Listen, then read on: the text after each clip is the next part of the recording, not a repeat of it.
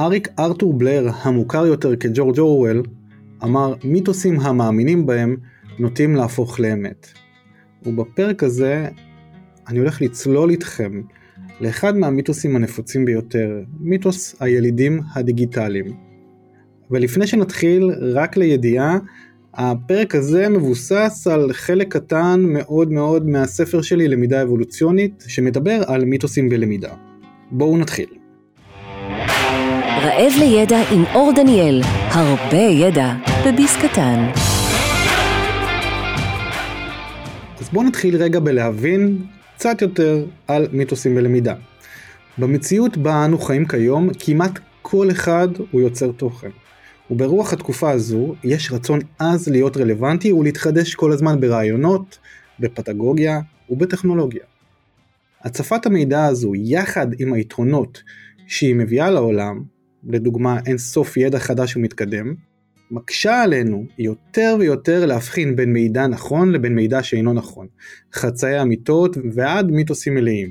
בעולם הלמידה, בכלל המגזרים השתרשו מיתוסים רבים אשר משפיעים רבות על הצורה בה אנשים לומדים ומלמדים. המיתוסים הללו גורמים לנזק בל ישוער לאנשים ולארגונים. כשאני אומר מיתוס, אני מתכוון לעיקרון, מודל או אמונה, אשר מבוססים על חצאי אמת, או אין להם הוכחה מחקרית, או שאינם אמיתיים כמו שד העורב מתחת למיטתכם. קיים קושי עבורנו להתמודד עם מיתוסים. התחושה הזו שרעיון או מודל מסוים הוא נכון בגלל האינטואיטיביות שלו, או העובדה שהוא מורכב מחצי האמיתות מרגיש לנו נכון והגיוני איפה שהוא שם בתוך הבטן. במקרים אחרים נוח לנו להמשיך עם מה שהיה לפנינו, קיימות סכנות גדולות באמונה במיתוסים. מצד אחד ישנה פגיעה מערכתית גדולה, אנחנו מאמינים להם ומלמדים בצורה מסוימת בגלל שאנחנו תופסים אותם כנכונים. ומצד שני, ישנה פגיעה בלומדים עצמם. הרי האמונה במיתוסים פוגעת בדרך בה אנו לומדים, בעקרונות ובאמונות שלנו, שבהכרח משפיעות גם על ההתפתחות הקוגניטיבית והמקצועית שלנו.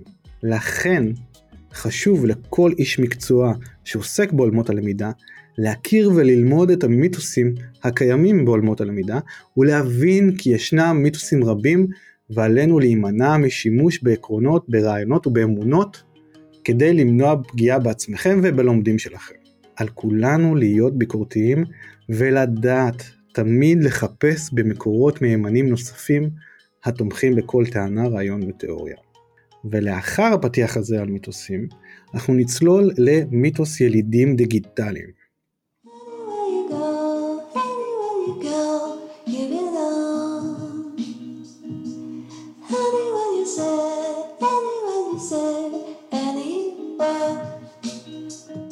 בואו נתנסה לרגע במה שציינתי עד כה על המיתוס הנפוץ ביותר, ילידים דיגיטליים.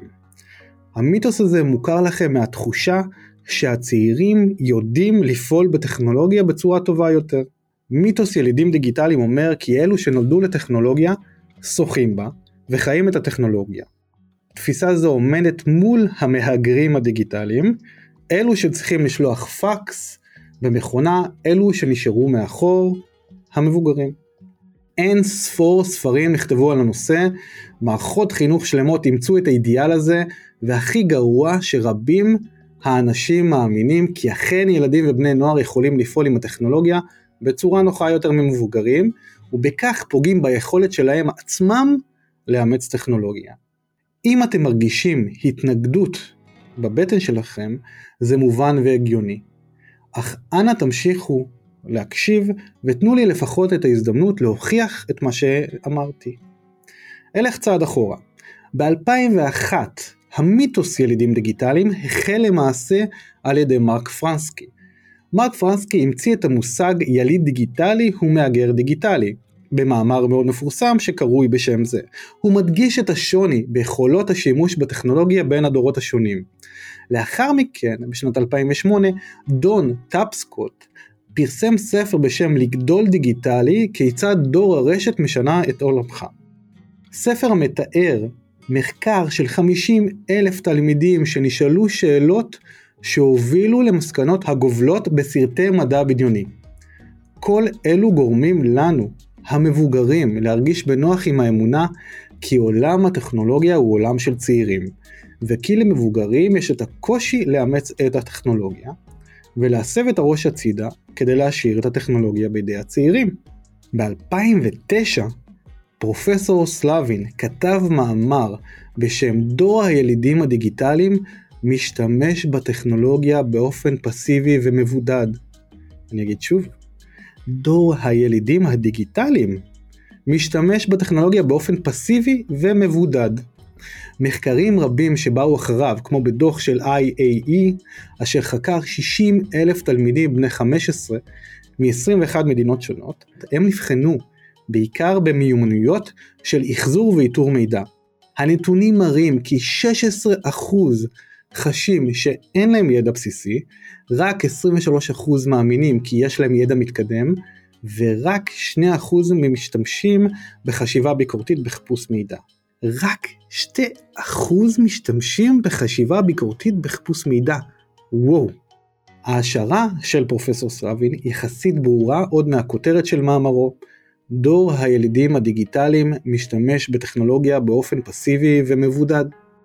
יתרה מזאת, הוא מוכיח את השערתו בנתונים ובמחקר על 60 אלף בני נוער, ואלו לא נתונים המציגים כי ילידים דיגיטליים שולטים בטכנולוגיה, אלא להפך.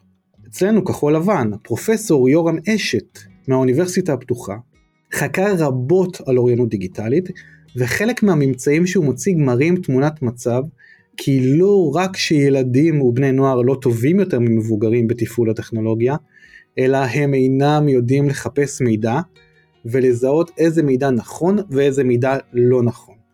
ילדים אינם יודעים להפעיל שיקול דעת וחשיבה ביקורתית בתפעול הטכנולוגיה, ובנוסף, בסביבות למידה הקיימות כיום, אשר אינן דומות ואינן פועלות בצורה אינטואיטיבית כמו סביבות משחקים או רשתות חברתיות, בהן בני הנוער נמצאים רוב הזמן, המבוגרים נאלצים ללמד את הילדים איך לתפעל את הטכנולוגיה, ואז להכשירם ולפתח מיומנויות של אוריינות דיגיטלית וחשיבה ביקורתית. אני ממליץ לכם דרך אגב גם לחזור ולהאזין פה בפודקאסט ברעב לידע, פרק 18, שקרוי אוריינות דיגיטלית ממשק אדם מכונה, פרק שעשיתי עם פרופסור יורם אשת. פרופסור אשת מרחיב על המחקר שנעשה בנושא ומנפץ לחלוטין את מיתוס ילידים דיגיטליים. בפרק זה הוא מרחיב ואומר שקל להאמין במיתוס זה, למרות זאת נראה כי מצב האוריינות דיגיטלית מחמיר עם השנים. הוא מסביר גם כי טבעי שיהיה נוח לילדים להתעסק בטכנולוגיה מאחר שהם נדרשים לכך. אבל אם מבוגרים יידרשו גם הם לשימוש בטכנולוגיה, המצב יהיה דומה. במקרים מסוימים הוא מציין כי מבוגרים גילו יכולות גבוהות יותר בשימוש בטכנולוגיה מאשר צעירים, בפועל, ילדים משתמשים יותר בטכנולוגיה מאחר שיש להם המון זמן פנוי.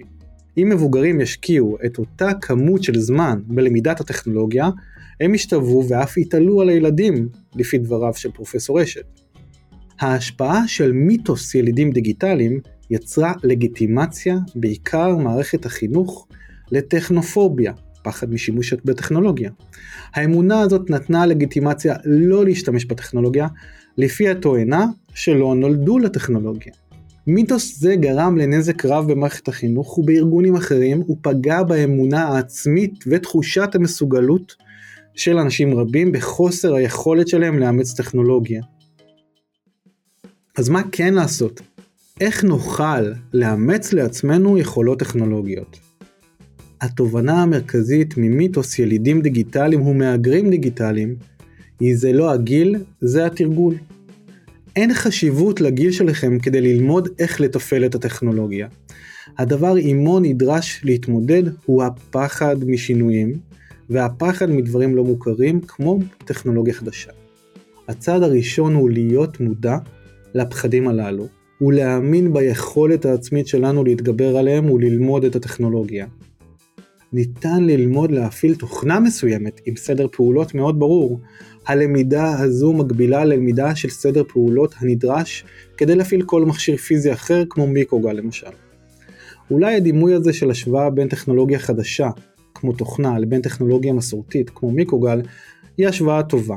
אולי לכם סייגים כלפיה, אבל בכל זאת סדר פעולות תמיד יהיה קיים. לכאן ולכאן. נדרש ללמוד להפעיל מיקרוגל, וזה אכן קל יותר ללמוד להפעילו בהשוואה לתוכנה פשוטה. אבל עדיין, כל תוכנה פשוטה ניתן למצוא המון מדריכים how to's וצעד אחר צעד וללמוד באותה צורה, כיצד להפעילם. כמובן שיש פעולות מורכבות יותר שנדרש בין הטכנולוגיות השונות, אך זה יתאפשר בלמידה ותרגול. כל שצריך הוא הרצון ללמוד ועם הלמידה ותרגול תגיע גם היכולת. זה היה ממש אתנחתא קלה על עוד מיתוס ששולט בעולם שלנו של ילידים דיגיטליים ומהגרים דיגיטליים. אז כל מה שאתם צריכים לעשות הוא להאמין ביכולת שלכם ולדעת שזה קשה לאמץ את הטכנולוגיה, זה קשה לאמץ כל שינוי חדש, אבל כל מה שצריך הוא לתרגל ולנסות ולהאמין ביכולת שלכם ללמוד את זה ולבצע את זה. אז אני מקווה שנהנתם וכמו שאמרתי פיסת מידע הזאת היא מתוך הספר שלי למידה אבולוציונית, אני אשים גם כישורים רלוונטיים בסוף הפרק. אני אשמח גם אם תוכלו לתמוך בפודקאסט ולדרג אותו באפליקציה בה אתם מאזינים, וכמובן כל תגובה תתקבל בברכה. אתם גם מוזמנים לשלוח לי הצעות לנושאים שאתם הייתם רוצים לחקור יותר, או שאני אשתף. אז אה, תודה רבה שהאזנתם, ונשתמע בפרק הבא. רעב לידע, פודקאסט בו אור דניאל מביא נגיסי ידע בעולמות הלמידה, הטכנולוגיה והיזמות. לומדים מארכיטקט למידה שעשה קריירה מללמוד. הצטרפו לחוויה שלא רק תעשיר את חייכם, אלא גם תיתן לכם את הידע, כלים, כישורים ומיומנויות להצלחה. מי שלומד גם נהנה וגם מצליח. תוכן מבית לרנטק.co.il